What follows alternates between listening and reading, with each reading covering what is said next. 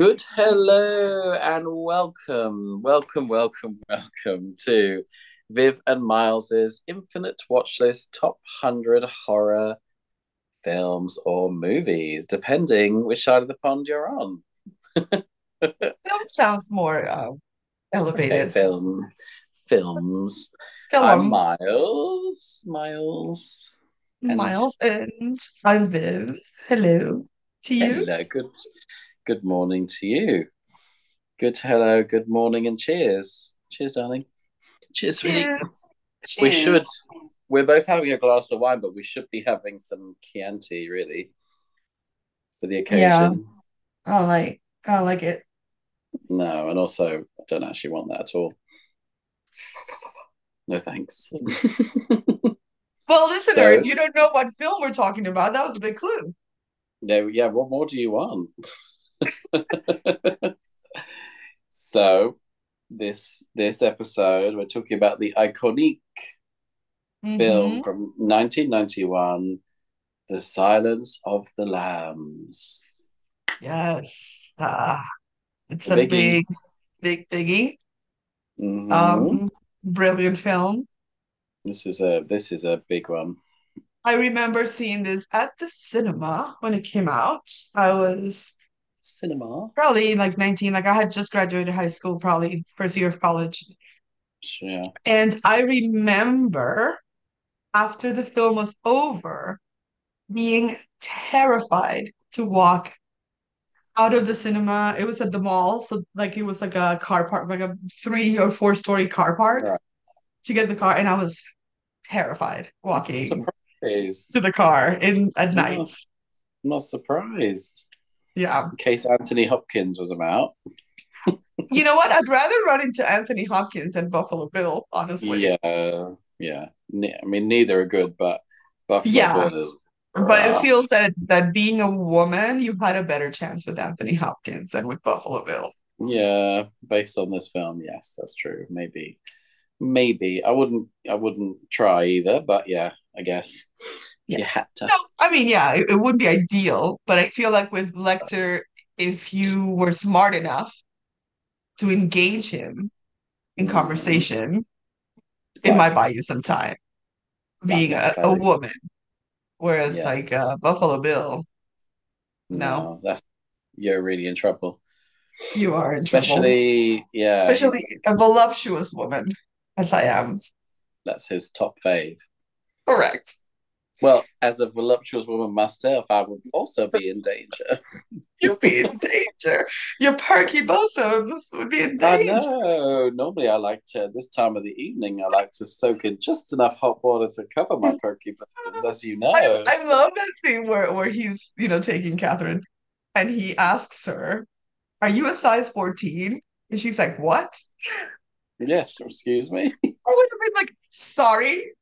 See how Yeah. that's any of your business. I don't see. I don't see how that's any of your business. Dare you? Whereas, really, at that stage, you'd be like, "I'll tell you if you let me out of this bloody wishing well, then sure." Well, that was way before the wishing well. That was when he was, when she didn't know she was in danger, girl. Oh, I think that was her sign, her first sign, but at that moment she was in the van and too late.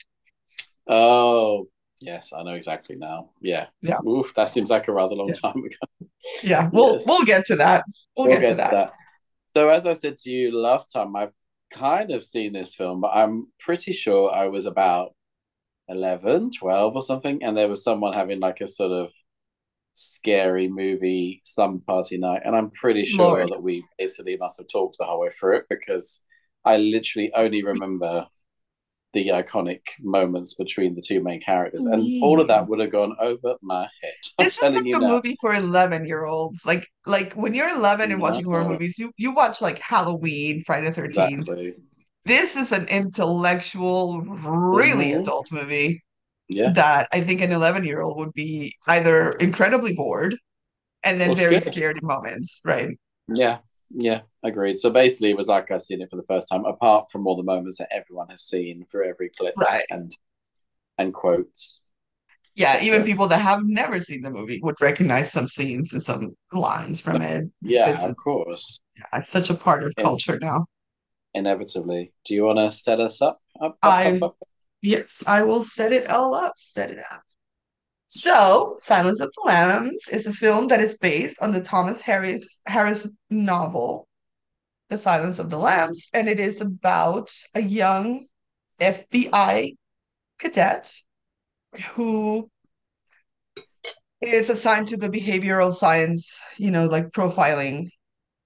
And she is sent to meet, there's a serial killer going around and they're trying to figure him out and profile him. And they end up sending her out to get the help of this very intelligent psychiatrist who also happens to be a serial killer, um, Hannibal Lecter. And the film is about chasing this active serial killer and the relationship that forms between this new FBI student and this mon- monstrous but very um, incredible mind of Hannibal Lecter. Yes. Yeah, that's a very I think good that's a little tidy. Yeah, absolutely. Well, I think because I hadn't seen it for so long, or remember, I don't, I didn't remember that there was anything but Hannibal. I didn't realize there was this whole Yeah. other Yeah, he's not thing. really. He's in I the mean, film only, I believe. Um, at the time, I think he ha- had the shortest amount of time on screen um of an actor that won an Academy Award for a part. He was only in the film for like 21 minutes. And then of course uh Dame Judi Dench beat Dame that. Did like half that. She did like five minutes and won an Oscar. She, Um, but she just she popped in. but he's only in in the film for 20 like there's not um there's only two scenes between Clarice and and Lecter, but it's they're so powerful that when you Mm. think of that film, all you think about is Lecter and Mhm. Clarice. Yeah, Um, but in reality, he was in it for a very, very short amount of time. yeah. Well, they're both amazing. I mean, Jodie Foster is so so charismatic in this film. You can't take your eyes off Mhm. her. I think it's that accent as well, and it's that sort yeah, of very so this is a funny. So, um, also Jonathan Demme directed the film brilliantly, and if it, it's done so um seamlessly and subtly, but anytime any character is speaking, we the camera they're speaking directly to the camera. So for most of the film, we're seeing everything through Clarice's eyes. We are her basically in the film, and I think that's part of it that we connect to her so deeply because we're seeing this world through her eyes for most of the film, if not Mhm. all the film, basically, except when she's Yeah. talking. But um, there's a there's a story that Jodie Foster has told about her accent and how she wanted to do the kind of this subtle um Virginia accent, and um. Mhm. that scene where Hannibal Lecter makes fun of her accent, right? When he's like exaggerating her accent, was all Yeah. improvised by Mm, Anthony Hopkins. It was not written. really? Improvised that whole thing. All That's the crazy. Let's be Ooh. like doing that. The accent was all like him Are you doing the mocking accent? her. Yes, she was doing the accent, and she took it so personally because she thought that he was mocking her accent. So the so reaction her reaction correct. to him was very genuine, like genuinely what she was feeling. And um, and she later, she said later on when she saw like the the dailies of that scene, she actually thanked him and said, "My gosh, thank you for bringing that out Yeah. of me because I I wasn't. That's not what I went into that scene thinking would happen." No. Clever, because Yeah, that's what literally what he's doing as well. The character yeah, and the actor are doing the same thing yeah, because he's trying to make her vulnerable and and yeah, hmm and stripped her strip her back, make her feel yeah. And apparently it was all Sir Anthony's brilliance Wow. that felt this is what Hannibal would do. He would mock her. Mm. And amazing that this is a Welsh actor Yeah. as well. Yeah, Um, he he said that he based um Hannibal Lecter's accent on um or like speech pattern more than accent, just the way he speaks. He mm, based it on Truman Capote and Katharine Hepburn. So he kind of That's a They both have such distinct ways of speaking, and he kind of like Yeah, found like a way to mix them a little bit, and that's where. Hannibal's speech pattern came from. Oh, that's interesting. Yeah, I can see that now. hmm Katharine Hepburn. I think that the Capote one, because Truman Capote had a very Mm, specific way of speaking. yeah, interesting. And how amazing that he only won another Oscar like two years ago. Yeah, And this time he didn't even fancy pop He didn't he send a message from the golf course or something. He was like, yeah. "Oh, he was like, cheers." And there's a trailer "Cheers, came thanks a lot." out New Year's Day. There's a new film with him coming out very soon, which looks Oh, very cute actually. He's a much more cuddly person in this film. that's good. That is good. Although I, Yes. I do love this character. It's one of, I think, one of the greatest characters ever written. Both both him Mm. and Clarice Starling, I think. Oh yeah. Um, there's definitely a a connection. So I, you know, you know, I love, love, love, love, love the X-Files and Gillian Anderson. Mhm. And and I met Gillian, not met Gillian, but like my introduction to Gillian Anderson was definitely Agent Scully, Yeah. FBI Agent Scully, redhead, blue eyes, like very Mm. similar. So Mhm. I feel like she um had a, a direct influence in the way Gillian Anderson played Scully in the X-Files. Yeah. Yeah, I can imagine that for sure. And there's just the names are so good, aren't they? Yeah. The names like Clarice Starling. Obviously, there's lots of reference to Fly Away, and hmm that's Fly away, Agent Starling. Yeah. and there's something about him being so articulate that makes him mm, even more menacing because hmm you just think, what is he thinking? What's he about to do all the time? And how Right. does how is he always like a step ahead? How does he always he always Right. knows what the next step is? Right. It's It really it's it reminds me a little bit of, of when we did Hellraiser and we talked about um the character of Pinhead and how the actor, the not mm, the actor, but um uh, Clive Barker was telling this because the studio wanted this character to be more menacing and menacing and more aggressive and violent. And he said, no, no, no. Him being this calm and articulate is because he's in it's more control. At Yeah. no point is he concerned that Mm-mm. he's not in control of everything that's going to happen. That's And and I think you see that with Lecter. They even make a Yeah. comment Mm, about when he killed um whoever it was that he like bit the tongue out and yeah. and all of that. Mm, And he said his pulse never went above like 60. Like he was very so calm, even doing something that incredibly violent. He's just yeah. He's completely unaffected by emotion. mm, mm. And in the position he's in, in that high security prison, to still be able to feel like he has power over people in that position is pretty unique. Right.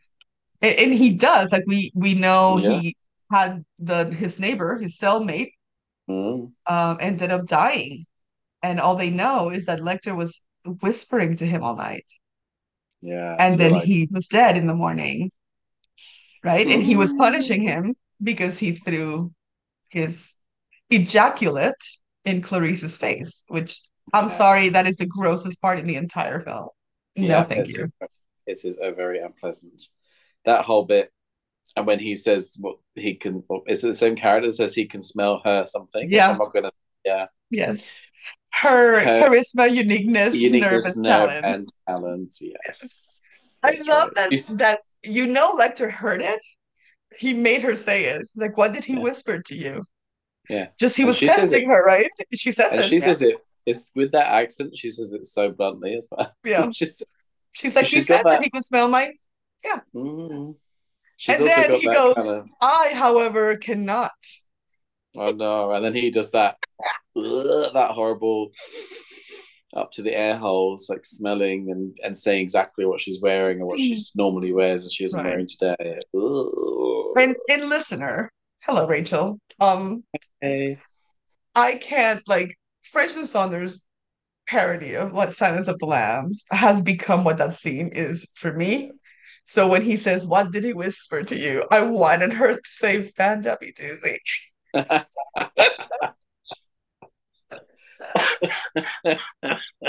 that would be from. Oh my god, you're setting me off. I so wanted her to say that. I would love that. Yeah. so funny. Uh, but she's such Hilarious. great. So we, we kind of like find out early on a lot of her determination is coming from her past. hmm She, her mum died when she was very young, and then she adored, doted on her father completely, who was was he a policeman or an FBI himself? policeman, yeah, like a local. He was a local policeman, yeah. Yeah, who then dies when she's only 10. and we get several flashbacks during the film. Like when at one point she's approaching a coffin Mhm. and suddenly it flashes back to her being the 10 year old seeing her father. Yeah. And so there's a lot of tragedy that she's obviously holding on to, which we find out even more Mhm. about through Hannibal Hannibal's interviews. Right.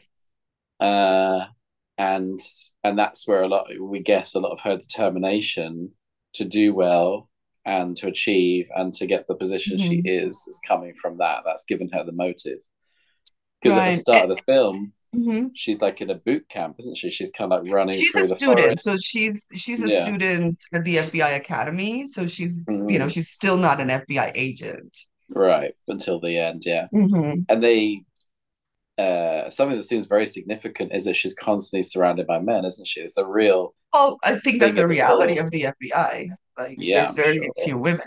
Although this is an interesting. I'm just gonna work Gillian Anderson in there again for just a Oh. minute, but um, She's always Gillian Anderson is always welcome in my she's book always welcome to be wedged in Yeah. wherever she may please. Um, Agreed. when the X-Files um was out in in the 90s and it was so so popular and the character of Dana Scully was an FBI agent and a doctor and they saw a huge increase in women going into both law enforcement and medical and science fields. And they call that huge curve that happened the Scully effect. Oh, that's a that's so because a lot of young girls that grew up watching her Mm, when they got older, they decided to go into yeah, science and to go into law enforcement because of yeah, Scully. Because they had So, someone to look up to. I love right, that. but at, but at the time, and I, I would dare say probably still now, um, the FBI, any any branch of law enforcement is probably very male dominated, Mm-hmm. Mm-hmm. definitely Yeah, 1991 for sure. yeah, sure. for sure. And there's a lot of I read about this as well, that there's a lot through the film of her being constantly reminded of being a woman. There's constant chauvinistic, there's constant Mhm. cat like cat like that creepy guy in Baltimore who's basically like, Oh, so you want me to show you a fun evening tonight? And she's like, Oh, the that's the that's the freaking doctor that runs the asylum that the end. Lecter is in, which he's so smarmy and He's disgusting. Like, I, like who. How dare, how do you think that's appropriate? But this still Yeah. happens today, Yeah. Well then it wouldn't have even been. you know, and she yeah, she is nobody would have batted an eye. She's very respectful. She's that she's that classic kind of everyone is yes, ma'am, yes, sir. You know, the, Mm, she's being she should have been like, um, no, bitch, I don't want to sleep with you right, tonight. I'm busy, thank you very much. But instead, she's like, well, sir, I got to get back to my case. You know, right. very calm and and then as soon as he says that, he's like, Ugh, oh well, that's I'm, I'm done But with you then now. she quickly uses that to her advantage She does. I right? Because then she was turns it around by asking him, like, I think I should see Dr. Lecter on my own. Mhm. And he's like, Well, why did you didn't you could have told me that in the office? And she's like, Well, then I wouldn't have the company, had your company pleasure of your company. Right? So Well, she's yeah, very, very smart and good for and her. even when they are at that funeral home and they're doing the autopsy and her superior tells um the other cops like let's just talk in private and kind of motions like to her Mm, meaning like we don't want to talk about this in front of a woman. Right. in the car back sh he can tell she's upset she was upset by that. Hmm and he says you know Starling I I just wanted to get in with them right? I just wanted to kind Mm, of have them trust me um I I didn't I didn't really think that you couldn't handle it and she says but it matters what you say because the cops are looking to you to see how to act yeah, and so what you say matters Yeah. And he thinks about it and he apologizes to her. Yeah. Because he's Like, like so a, she she stands her ground in a very respectful way, but she stands her ground. does. She does. You're right. There's a great Yeah. shot at the very near the beginning where she goes into a lift because she's called up to be told you're going to go on this, you know, Yeah. go and interview. And it's just she looks so tiny amongst all these tall, big men in the lift, but she kind of stands out with a red shirt and they're all wearing beret and it's Yeah. very. And then even if you cut forward to the bit where she goes to the scientist guys to find out about the moth, and Mhm. the the guy who's is cross-eyed Right. um is like Is if, and then she's like are you she's like are you hitting on me right now like we're cutting open moths to Right. find out about a serial killer is this the t-? and he's just like yeah Yeah. Speaking of the entomologist, do, do you recognize the other one, the one who's actually cutting up the moths? no i did not That is Mr. Dan Butler, Bulldog himself from Frasier. what Yes, no absolutely yes. Look it up. that was bulldog That was Bulldog. Yeah. oh my god i obviously was focusing on the moths that's crazy Yeah. oh, okay i'm gonna need to look back at that bit again now Yeah. When he came out, I'm like, is that Bulldog? And then I looked Oh it up and I was like, sure God. is. no way that's crazy There's a couple of people that turned up in this that are um well-known people that were not well known back then, obviously, but Right. Well, that's crazy. Gosh. Now, before I forget, I need to put this little story in there. So, one of the most famous lines of the film is when he talks about having, is it, what does he eat with the nice Chianti? Um, fava beans. Oh, I, li I I ate his liver with some fava beans and a nice Chianti. Yeah. Right. So, cast your mind back to like 15 years ago. Whoopi Goldberg. You're like, why are you talking about Whoopi Goldberg? There is a reason. She came to the, yes, she came to the UK to advertise Sister Act the musical the first time round. And Mhm. apparently, Whoopi famously hates flying, so she hasn't been to the UK very often. This was the first one of the first times. And she went on to the Justin Lee Collins show. He is like no longer on telly at all anymore, but he had his own chat show at the time. And what they did was in between every ad break, they had a nun giving a famous quote, and she had to guess because of Sister Act, she had to guess the film. Now the Yeah. nuns were from our local church, Virgo Fidelis, where we all went growing up. Oh, we had our Holy Communions. We knew these nuns, and they got one of the nuns who looked. I think she's like ninety, and she's wearing her grey habit and so cute. And she says that they're like, "Oh, we're now going to an ad break," and they cut to her going, "Oh, I'm going to have his liver with a nice Chianti a bit," and then she goes. She actually did the so like uh, we were like, what? We just couldn't believe it. And apparently they they just like gave a very small donation to the church in return. But we were like, what? That's very Um, funny. I'll never forget that. That was just one of the and it was the fact that it was the the nuns, the local nuns. It's crazy. That's so, So, yeah. That's the first thing I want to say. And the second, before I forget to get it in there, is that my cousin, who Dave Reynolds, who lives in Australia, spent his whole most of his life traveling. He's from Preston, the UK, hun, and he has traveled. He has got stories beyond. Like when we went to Kathmandu, he was there traveling.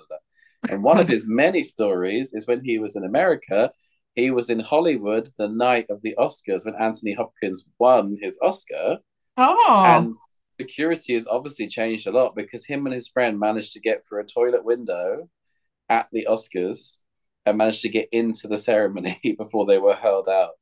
How oh, crazy oh wow. Yeah, this is many, this is, you know, a decade before 9/11. So yes, security was Yeah. not what it became after. No, exactly. I'm sure. Exactly. It was a lot easier to do that kind of stuff It was, yeah. But can you imagine that now? You wouldn't even. Yeah. I mean. You could, yeah, that would there wouldn't even be a Yeah. chance.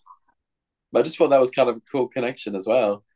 Yeah. like, oh, so funny. I, yeah, and it was he kept saying it was the year Anthony Hopkins won for Silence of the Lambs. Da, da, da. So that's that put me in the right. Okay, that's the era to remember. So yeah, yeah. That's so just wanted to funny. Get that in there before I forgot. Very, very funny. Yeah, so there are lots of iconic lines for this. So that I think it's that Mhm. first scene when she walks in. So first of all, they're really warning her and she says i'm going to go in on my own Mhm. and they're like okay we're watching you on the cameras you know do not touch the glass all these Mhm. warnings and when she walks through it's such an iconic scene because it's such a dingy scary Mhm. corridor and all the other prisoners are in prisons with the old-fashioned bars Mhm. and they're all like looking crazed and they're like beside themselves to see a woman or they look like they've lost it completely whatever and then when she gets to him he is obviously to the extent where he needs complete glass never mind bars just glass and he's standing like waiting and it's such a powerful image isn't it it's so Mhm. like oh And he's so like you like you mentioned, he's just so still and mm-hmm. so intense. And he talks about how he um apparently has a friend in London who does not blink a lot when he talks to people, and so he practiced staring and not blinking, oh so it makes him even more intense. Yeah, that's so intense. And when he just says good morning, it's like he's he's waiting for her. Ooh. And you kind of Right. know straight away that he's gonna get it over. Like he's he's he knows how because they they warn him beforehand. They're like, do not they want her, sorry, Clarice, do not Mhm. let him get into your head. Don't let him Right. Like Her her boss slash mentor Yeah, tells her, do not tell him anything don't. personal. Do you don't want him in your head. Like he warns her, Yeah. but at the same time, I think her instincts are so good as hmm as an FBI agent, even though she's still a student. She knew that was the only way to get Yeah, him to engage with her was to give yeah, him something. yes, And it worked, right? Like, because at the end of the day, she's the one that he wanted to to find him because he gives her all the clues that end up leading to him, really. Yeah, exactly. Because he knew she would get them. You know, he knew eventually she was smart enough Yeah, to she's smart enough to. right? That's right, exactly. He knows. Yeah, it's clever. And she hmm notices that he's got these pictures that he's drawn of Florence and views that he says, I need that gives me something to look at because I've got nothing. hmm It's been eight years in that same cell. Just can't even imagine. But then later the paintings are taken away for bad behavior, to say the least. Because he kills his neighbor, yeah, Mhm, as a That's pretty. punishment. Is So the guy who who runs the the I guess maximum security, I don't know what they Mhm, called it back then, like prison for the criminally insane or whatever they call. Um, I'm sure that's they don't call it that anymore, but um, it's mhm. Dr. Chilton, and he's played by Anthony Heald. And Anthony Heald was in everything, everything in the 80s, everything in the 90s, everything in the 2000s. He was in, he's still like in everything. Like he, there's a Bette Midler movie that's probably my favorite Bette Midler movie, maybe After the Rose, but it's called Outrageous Fortune, and he plays the cop in it, and he's so adorable in it. And then he's mm, so disgusting in this. He's so smarmy and so hateful. And you just hate him from the first moment you see him, you hate him. Because mhm. he's sadistic and he's just like he's you know, he's getting his jollies off by from the power that he has over these people, right? Like Yeah, he's yeah, not um doing it out of this is what no. should happen because of what they did. He's doing like he's feeding his got, ego and his narcissism. Like you could feel it. yeah. Ugh, that's horrible. He's gross. But he gets So his, which is very satisfying. exactly, he does. He does. He gets his. Is right. So he, uh, Hannibal's working on her. He wants to know a lot about her past as she reveals more and more through the questions, and that happens in the second meeting, probably more so. Mhm. He gets Right. In the out. first meeting, he he takes some guesses at her accent, like, you know, Mhm. poor white trash from Virginia. And yeah. so she gives him a little bit about like my dad was a cop and but he's so observant. Like he's even when she first shows her badge, and that so scary when he's like, "Come yes. closer, come closer." I know, and you're like, don't do like, it. "You're like, don't go closer." And uh, and then he doesn't he say something like, "Oh, I can see you're a week off actually being you're just a trainee." He's like straight away he gets her because he's like, "Well, you're not How Right? He says that that expires in six months. You're not an FBI agent yet. Yeah, you you you they've sent me this trainee. Like how embarrassing. Right. So he's constantly Right. trying to undermine her, getting under her skin. Mhm. Yeah. It's kind of, and then there's like a little hatch thing where she passes the questionnaire she wants him to Mhm. answer. But Mhm. he's he's no he's not ready to be just he's not going to give anything lightly. There's no way. Well, going to be given. and she kind of gets him really in interested in Buffalo Bill. Like he he's telling her, I want to see the case files. I want to see all the stuff you have on him, right? Like he's she starts engaging him in that conversation Mhm. and he's very curious about it. And then we find when she goes back to uh Jack Crawford, who's her boss slash mentor, she realizes that like she's like, you didn't tell me that that's what you wanted from him. You Mm. send me in there to fill this questionnaire that you don't give a shit about. You really Mm. wanted his help trying to solve this murder. Why didn't you tell me? And he says, because he would have known the moment you walked in. If I sent you there with an agenda, you would have Mm. gotten nothing because he would have been able to tell. Would have sniffed So it it's out like, straight. yeah, yeah. It's it's a really great like mind game thing that they Yeah. play with each other. And we learn about Buffalo Bill pretty early on because when she Mhm. goes to find out about seeing Hannibal, there's all these articles all over the wall and newspaper things about the uh Bill skin skins the fifth victim or something like that. And so then you find out about this character and that his trait is that he likes to take the backs off like the skin. Oh, it's horrible. His skins, the yeah. Ooh, Right, and so that's that's where where he gets his nickname Buffalo Bill because he used to skin the you know the Mhm. buffaloes. But um, it's um,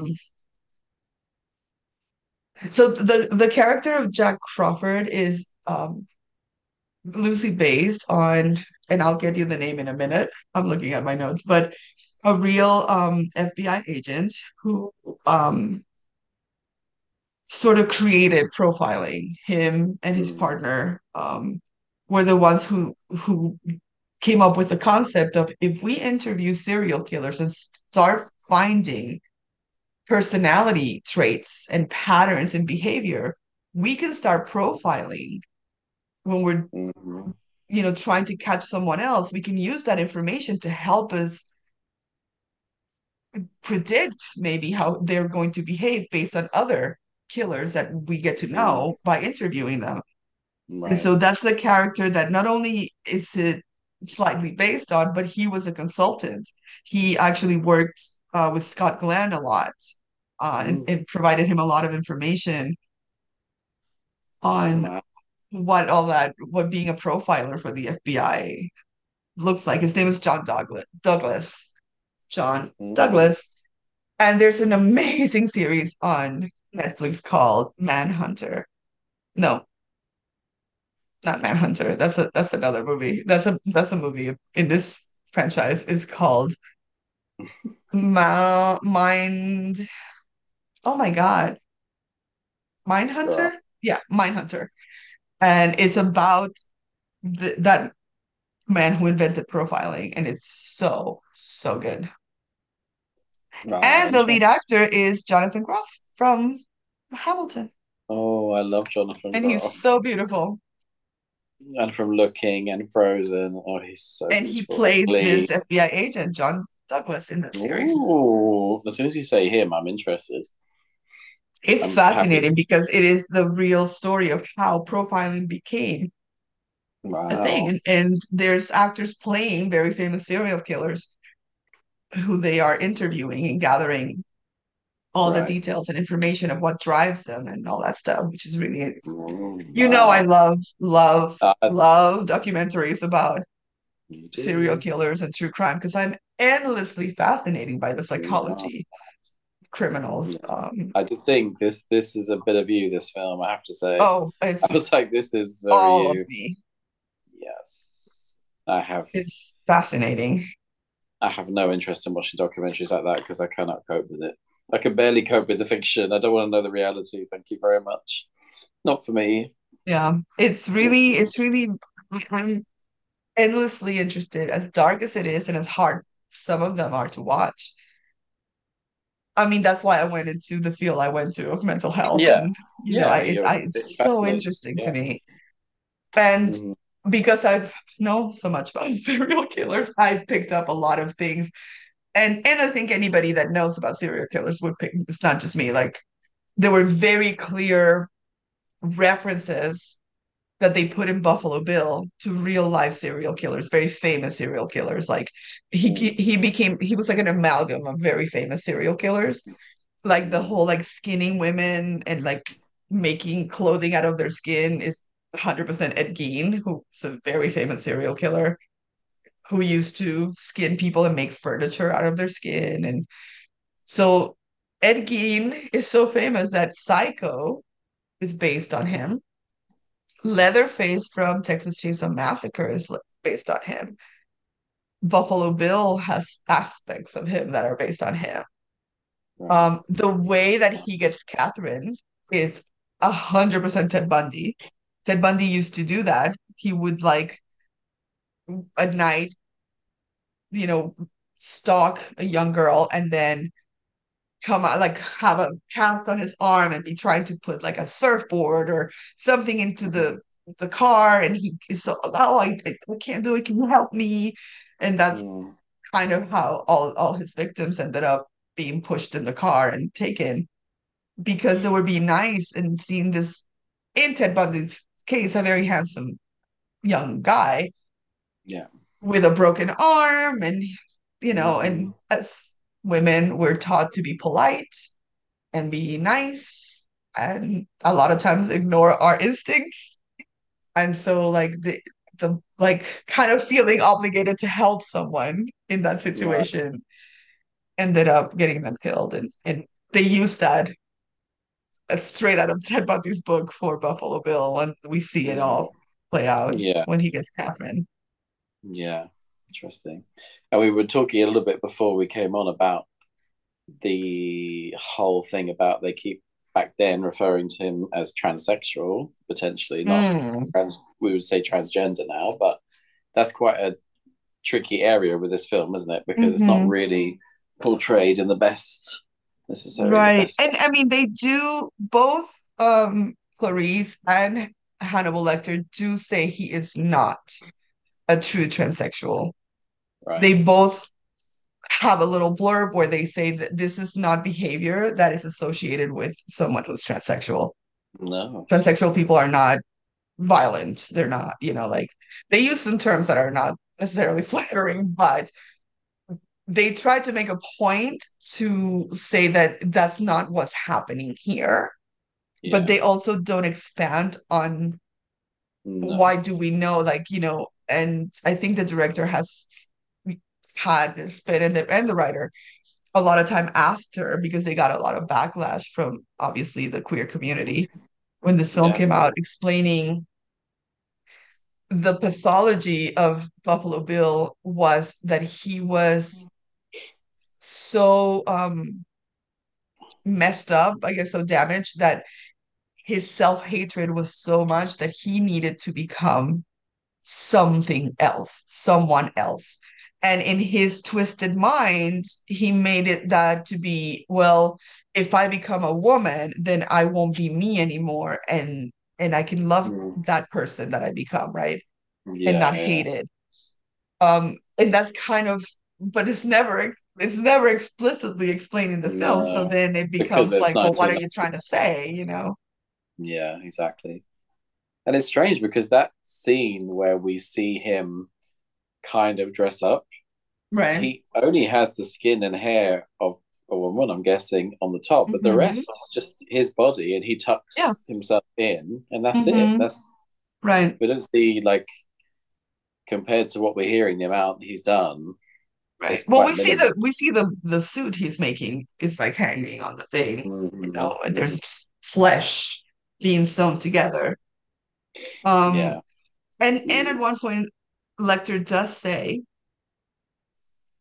that he he was made into a monster. He he didn't he wasn't born a monster.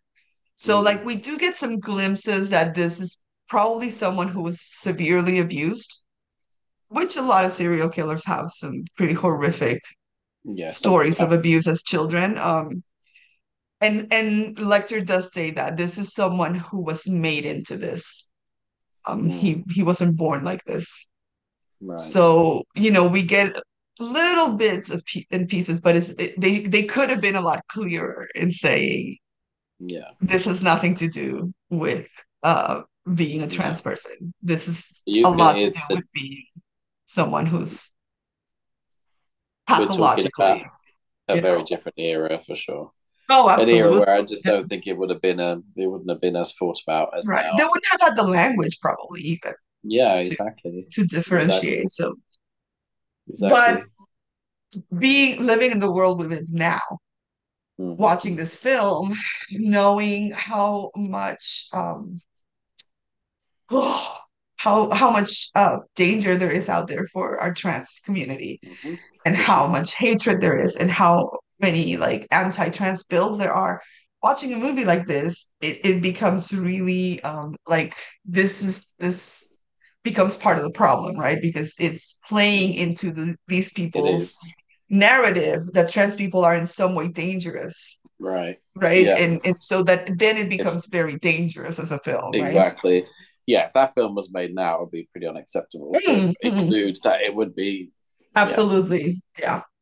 especially with with as in time of recording this, the Prime Minister hmm of the UK has just made the most transphobic comments but a day ago. So it was very strange to suddenly watch this film and be like, oh gosh, this is this is another Right. minefield now.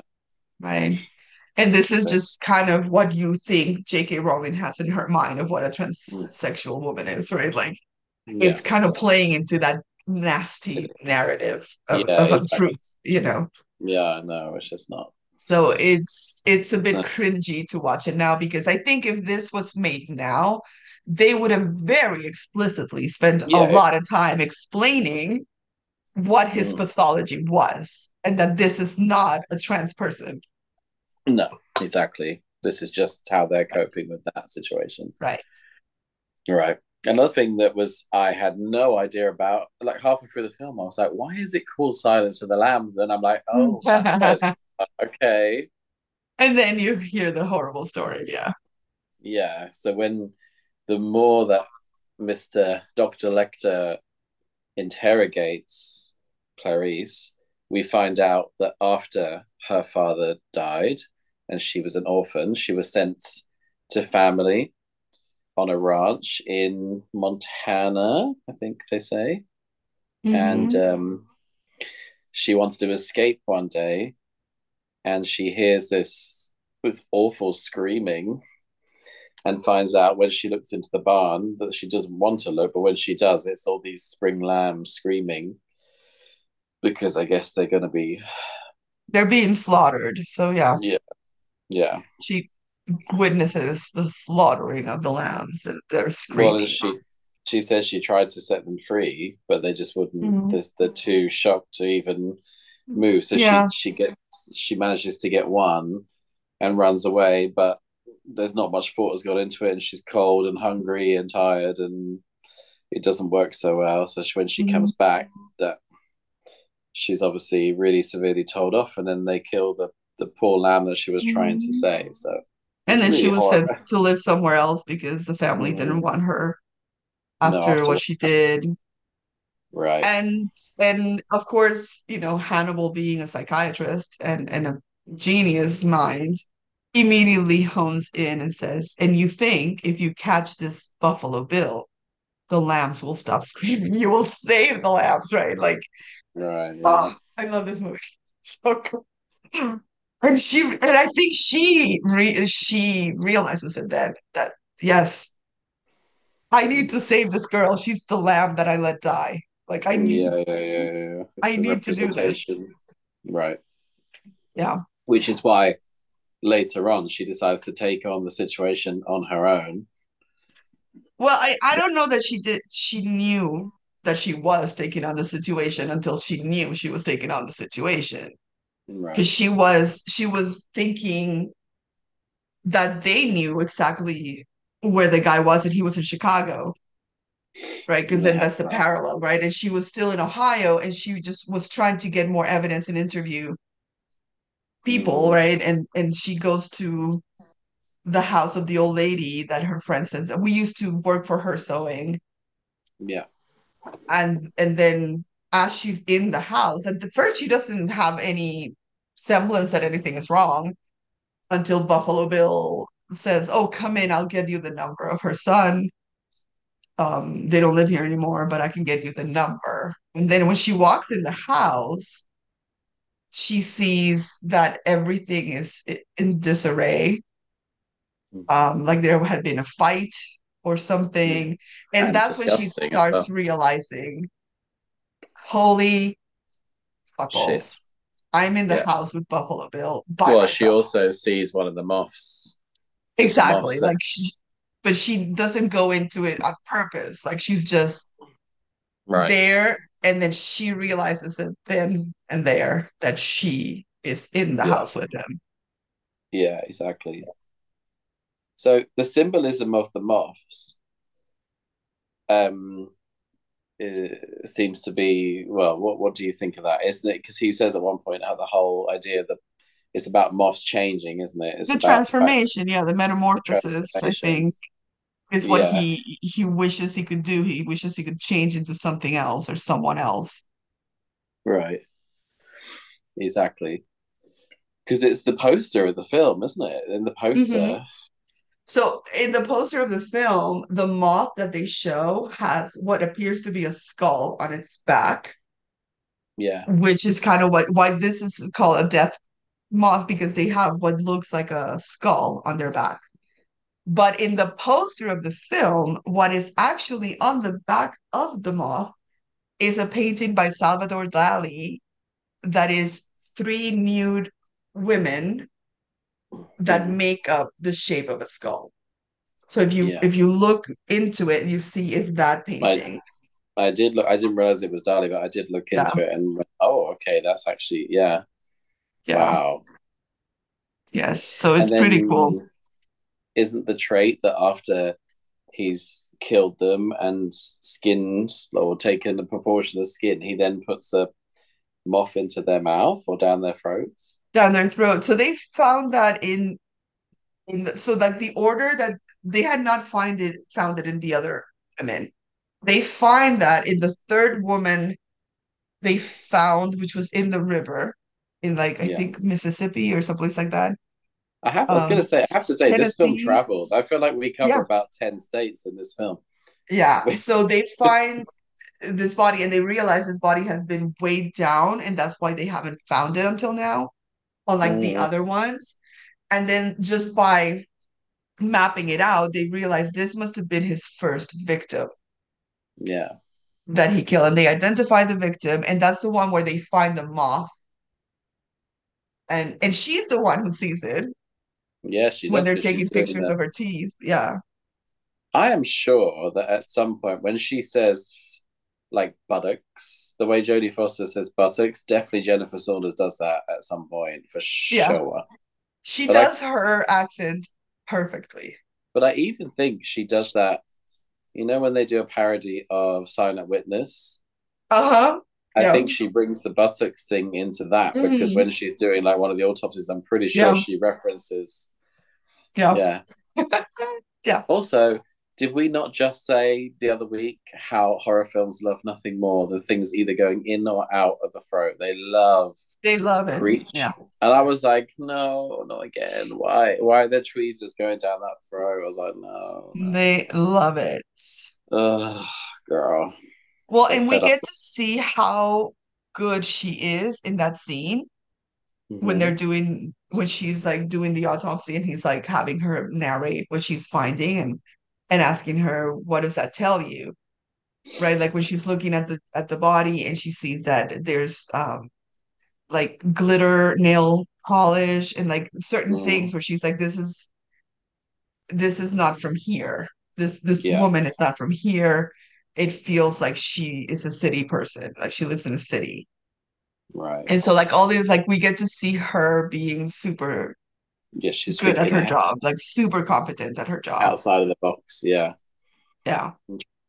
Yeah. Oof. There's a there's a lot going on. it's really Yeah. on. It's it's uh I think it's one of the most well-made films about a serial killer ever. And and Mm. like a real like account of a serial killer, not like Jason or Michael No, Myers or like not a no, no, slasher, no. but like a Yeah, like what thought we know to be serial like they really they had FBI profilers on the set informing them of what that their day-to-day looks like and what they would do in certain situations and how they would mm-hmm. come to conclusions, right? Like so they really studied the psychology of a serial killer to Yeah, create these characters. absolutely. Interesting. And then of course there's this whole bit where they travel Hannibal because they yeah, which already you're like, girl, this is gonna be Well, and this is all Dr. Chilton's ego, right? Because he wants to beat the F the FBI to f finding out who he who the killer is. So he arranges this whole taking him out. Yeah. And it's things are already scary, but that image of like the mask on him, the metal, first of all, the metal mask, which pushes his nose down, It's so iconic to, though. Like but then the the next one when he's wearing the plastic one, that's so iconic with the with yeah, the what do you call it, straight jacket, the straight jacket. Yeah. hmm and when he's wheeled up, Yeah. and then the mum, the mum comes up to plead, like she's because don't they they Mhm. offer him, you know, if you do because this, because the mom of of Catherine, who's the girl that we see him take, and who's like she's she's a big politician. Yeah, in right, Tennessee, I think is where they end up be- yeah, yeah, they say Memphis, Tennessee, yeah, Yeah, and so she has a lot of power, right, and that's why like mm-hmm. she She arranges all this stuff to to happen so that he can right, go there. Yeah. because they're like, if you do this, then you're going to be able to go to this island where you actually get to go on the beach and you get to do this and that, and you Well, get an that's what Clarice tells him, and then he finds out that's bullshit. yeah, and then he's like, isn't that an animal? There's an animal Like a, a testing disease, facility. an animal disease, Yeah. yeah. He calls Yeah. it Anthrax Island. Yeah. Yeah. And she's like, yeah, that's right. But but she the the actual politician offers to transfer him to like a Mm, white collar prison, basically, where he will have a view. Yeah. He will still have to be maximum security, obviously, but he will have windows. He will have Right. a view of the forest. He will be Yeah, able to access the library and read books and you know. Yeah, yeah, yeah, yeah. Exactly.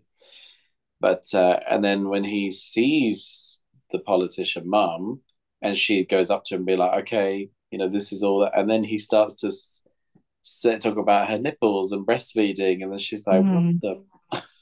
It, Yeah, he's not having any of it. He's like, I'm he's not so here cruel. Yeah. Yeah, really cruel. And then, of course, when he's in the like makeshift cell in the, Mhm. are they in Washington? They keep flying over Washington They're in in Tennessee. Yeah, they're they're in Right, Tennessee. Yeah. they're in Tennessee. Because there's lots of shots. Does, is it the White House they're flying over, or is that just somewhere that looks like No, the I think that's just the Capitol building in Tennessee. Okay, right. Yeah. Well, they're in. They've done like a makeshift cell, haven't they? Whilst Mhm. they're mid transition, which to me doesn't look as already. It didn't look as secure. Obviously, the fact that he orders lamb chops just to Mhm. emphasize After, yeah, after hearing the after story. the conversation. And I love the they do the the long build up because we see when he's before he's transported, Mhm. when um that slime bag is telling him like the FBI just took you for a fool, but I have actually negotiated this and this is on the up and up. Mhm. And he has him sign the, the paper so that he can transport him. And we see that there's a pen on Hannibal's bed that he's brought in for him to sign the documents after he told Clarice clearly to not give him anything. Not a pen, not a pencil, nothing. That's we right. see that Hannibal sees that pen, and then we don't see anything else except that at one point, Chilton has to sign something, and he's like searching, and he can't find his pen, and somebody says, "Here, you can use mine."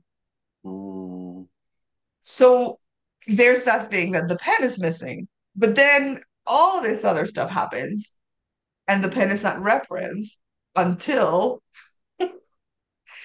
the moment where he has been hiding that pen in his mouth yeah. the entire time.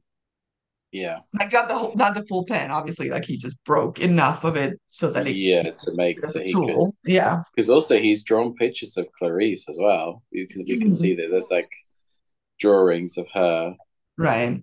now amongst his other drawings of Mhm. Florence and various things. And yeah, this is when those those two coppers beca- have a cropper. they kind of almost are like a bit of a comedy duo in a way. They're a bit, I know they're dumb and they're dumber. a bit, Yeah. yeah, they are a bit dumb and dumber for sure. And so he goes with the routine that they handcuff him to the side whilst they bring his dinner in. Didn't they say like, oh, this, this The is his second dinner. And you're a bit like, how, how come he can suddenly make the rules that he gets two Right. dinners? What's happened? That's happened, you know, where, where does that come from? And he's also got classical music playing Mhm. make He's got his very, music. very And he and he civilized. is so calm. He's behind kind of like a gauze thing. I guess that's like his little bathroom area where he has Yeah. his toilet. Yeah, And we see him take the little thing out of his mouth and put it in his hand. Right. And then he tells him, I'm ready. And then, because I guess the protocol is that he has to be um, handcuffed through the Mhm. bars before they can open the gate to give him the food. Yeah. And then that's when he lets them have it. Big time. Officially. Oh, officially. That that's rough. They have rough, rough. And, and then skipping forward when the other police officers who are down below and they see the lift moving and they're like, what the hell's going on? Why is that moving? Mhm. When they come up, he's done like this whole crucifixion scenario, Yeah. this whole like That's oh, that scene is so beautifully shot. It's so horrific and so impactful. It's just it's a work of art of hor horrific art, but in a it's horrible it's way. Yeah. beautiful. Yeah. Right. Yeah, he's had time to go there. He, Yeah. he's done a whole. Yeah, and then he he's like the master of deception because he literally fools all of them hmm in a very horrific Right. way. Yeah. And even and even watching that film for the first time, I was I was not expecting that's what was No. happening, right? They find one of the cops barely like breathing, so they get like the ambulance, they put him on the Mhm. gurney, they're trying to get him out, and then they get on the lift and they they see blood dripping, so they're thinking, oh, Hannibal is up there, He's up there, yeah. right? And then And we see his body with his white outfit covered in blood up there. So they're mhm. thinking Hannibal is up there. Is he dead? Is Mhm. he pretending? What is he doing? Yeah, what's happening? As they're taking the cop in the ambulance. Right. And And then then y'all wanted a twist. this is a disgusting twist. Ugh. It's horrible. It's nasty. Why Yeah, that's a great twist when he when we're in the yeah, ambulance and and the paramedic is saying like he's convulsing, we need to get there, and then we see him pull his face off, and it's Hannibal that has peeled the cop's face and was wearing it as a mask. Mm. Oh, that's why. I was like, why is that so familiar? Because literally the film we did last week, there's a ma- a face pulled off um Elm Street. It's Oh, not the same. Freddy. Yeah, Freddy Yeah. Krueger. Yes. He It's his he own face that's pulled off. Yeah. yeah. But I was like, oh, not more skin coming up. We don't want to see your skin. We're not crazies. We don't want your skin. We don't want your skin. So and- yeah, he gets the better if we if we whiz forward to the end. mhm, Which is a magnificent. I mean, the whole like I mean, and, and just we don't have to go into the detail, but Clarice realizing she's in this house with Buffalo Bill, and then he turns off all the lights. That scene is terrifying Terrifying. because he has infrared goggles, goggles so he can see her, but she can't see him. Yeah, And it's terrifying. And at the same close time, we see the FBI in Chicago bursting into the house they think the Yeah. killer is to realize he's not here. And then her boss goes, Oh shit, Clarice. And then they Yeah. have to run back to Ohio because yeah. they realize she could potentially be alone in a house with a killer. She's in and she, danger, girl. and She's she sure danger. was. And they're using that poor florist guy as their um as their bait, standing ringing the doorbell. I'm like, how much did they pay him? I'd be like, I'm good, thanks. I don't I don't fancy this Well, I job. mean, he was an FBI agent posing as a florist. Like, he wasn't, they weren't yeah, putting at risk some random florist. no, that's true, but still, it's still pretty scary. So anyway, Clarice gets the better of him. They both blow the gun, and luckily she she gets in there, Mhm. And that's the end of him. And poor Catherine's taken out of that hideous, scary well. And actually, I tell you what, reference I I got a little reference to the ring when there's that awful bit with the girls in the well, you know, the whole Mhm. bit where she's and then there's like a fingernail or a half a finger in the well, you know, that's that's very Ugh. Right. And they and they do find in the body that they found the, a lot of the fingernails were popped off. And Clarice makes a comment. It looks like she was trying to dig herself out of somewhere. And then we Mhm. kind of go back to the well and see Yeah. that. Yeah. Hideous well, yeah. And of course, we must give a shout out to Precious the dog. We mustn't forget Precious, Oh, sweet precious. that poor little pooch who luckily she manages to use to her advantage. I mean, I understand why, but the bit when Clarice is Mhm. like, I'm here to save you, but I just need you to be quiet. And she just keeps Right. screaming. She's like, No, please, I'm trying to help you. But I get why. Right. I mean, I don't. I mean, yeah, she was so hysterical hysterical. and scared. Of course, as you would be. I love I love though when Clarice is like, I will come back for you. Yeah. I need to leave this room now, but I will come back for you. She's like, I, I know. She's like, oh, girl, I'm trying to help you Yeah. here. So, well, in, in the famous bucket moment, right, when he's lowering the lotion, because obviously he's trying to stretch out her skin so that he can cut it off and make the dress. And and that's another super famous line, like it rubs the lotion on his skin or else it gets the hose again. And and just like the um the way that he talks to it, like he doesn't say her, he mm, talks mhm. to mm. it, just kind of dehumanizing her so that he can do what he needs to do. Right? Mm. Like and, and in a way, like to him, he's she's just a thing. She's just an object, not a human yeah, yeah, person. yeah. Right? And and it's so clear in that moment where he won't look at her and he just mm-hmm. cre- keeps repeating. It rubs the lotion on its skin or else it gets the hose again. And she's Yeah, like yeah. screaming, please let me out of here. And then finally he's had it and he goes, It's that lotion on your fucking skin. Oh, so awful. I love it.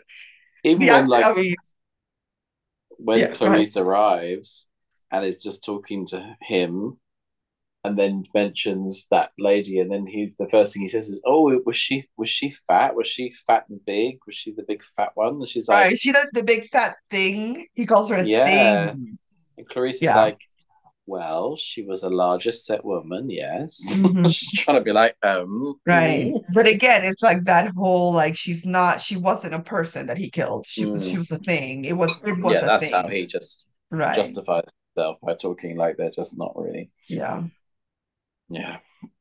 So, right after all the drama, we cut forward to her special day. It's her special day Yeah. where she's getting her badge. And I guess that means that Mhm. she's officially, She's officially a special agent for the FBI. The Oh, FBI. officially, officially. And you knew, we knew there was going to be a twist. There was no way that was just going to happen without any. Because through this whole you know, climax, and we don't know what's happened to Dr. Lecter. Yeah, because for a second, you're like, oh, she's got Buffalo Bill, we're all good. And then you go, wait, no, hang on, there's still right. That's one the cannibal is still out there. Yeah, the other one's on the loose. Mm-hmm. And she has her proud day, and then there's this very sweet bit where he says, "Your father would be proud of you," and you can see she's like, right, her know, boss, who's very cute, who's like standing in the back, like he shows up for her graduation. He I didn't almost have wonder to. where there's a suggestion that there's like going to be a little romance between them. I, It's not I don't think either. there was a romantic overtone as much as a fatherly overtone to me. He's like the only person she can actually rely on, really. He actually, Well, and I think he sees her potential in a way that a father would, you know. Um, yeah, yeah, yeah, exactly. And so she, but she's still very formal, shakes his hand, thank you, mhm. sir. And then she gets a phone call, and it's Miss, it's Mr. Hannibal the Cannibal Yeah. himself on his. um I mean, we don't know where he is, but it looks like He's in he's gone to, Haiti, I believe. Like it, Oh, I think it flashes very quickly. Yeah. Oh, does it say that? Okay, Yeah. right. With a with a new wig. Yes. He's he's in incognito. Incognito, darling. And then he says the very famous line. So the I love that he A kept kept track of her, right? Because he calls her to congratulate her on Yes, catching Buffalo knows. Bill and graduating. Like he knows Right. what's going on with her. Yeah, And she's like scared, obviously. And she's like, Where are you, Dr. Lecter? And he says and he had so many great lines in that moment, but he says, Don't don't worry about me coming after you. I feel the world is a much more Mm. interesting place with you in it. yeah. It's funny, is yeah. He's basically Right. like, you're not, you're not on my hit list. Right. I have no interest in, in harming you. No. And where she he's he tells her at the beginning, don't try tracing the call. I'm not gonna be on long enough for you to trace it, so don't bother with it. Don't bother. Yeah. And then when he's about to hang up, he says the very famous line, which is I'm we having an old- see, because Mm. before he says it, we do see Dr. Chilton coming out of the airplane. Right. So we know exactly what he's talking about. And he Yes. says, "I'm having an old, I'm having an old friend for dinner." I'm having an old friend for dinner. that is a very good ending to the film. And then Yeah, he just and it's- wanders up. It's such a great um character too that he's a monster. There's no questioning that he's a monster. The Yeah. things he does have been atrocious, and yet there's as an audience, you are so satisfied that he got away. You are Yeah, almost yeah, elated Strange. that not only he got away, but he's gonna get that piece of shit. He's gonna get revenge on that piece of crap, man. Mm, And it's about. very satisfying. Mm. And also that Clarice is safe because I didn't, I couldn't bear her like dying. Yeah. I want her to be safe. Well, and she and she did say to her friend, because her friend is like, "Aren't you scared?" And she's Mm. like, "He he wouldn't come for me." And she's Yeah, like, she I, "I can't explain it to you, but he would think it rude to hurt me." Yeah, it's weird, isn't it? She just Yeah, it's like, and she, but we, as an audience, we get what she means because we've seen their relationship and we know that Mm. he does have some weird code Yeah, in his in his You know, twisted twisted way. Right. Yeah. It's interesting how right up to the end, even at a time like that, she still calls him doctor. She still respects Yes. his I title. know. It's like, It's like I'd be like, Hannibal, what the fuck's going what the hell when going on? she when she meets him in the he's in a cage and she refers to him as doctor Right. and i'm like girl his license got revoked a long time ago Yeah. But it's clever because she's giving Lecter. him she knows that if she respects him, he's gonna get more. right right Yeah, They're both work But they're both playing um, each other. Because so also we- want there to was yeah go ahead oh, just before I forget, that moment where she sees him in that makeshift cell before things really go bad, and they're doing that. What's that Latin phrase they say? The bit that quid pro quo right? quid pro quo yeah You give me some info, I give, and then the last bit of info because she gives. It's when he really gets into her head about these Mhm. lambs, and then just as she she's like, "It's your turn," she has to go, and he because he says, "Ah," he sees that the doctor's coming, And then Yeah. she's frantic. She's like, "Give me the name. Give me the name. Right. I gave you all that. Give me the name." And then she leaves Right. her case study. He's like, "You've left your folder." Mhm. Yeah, it's ooh, it's And he had given her so many clues that then she is Mm. able to tie them up with her friend, right. right? Like like the biggest, the one that gets her eventually to him is when he says, "When we first covet, what do we covet?"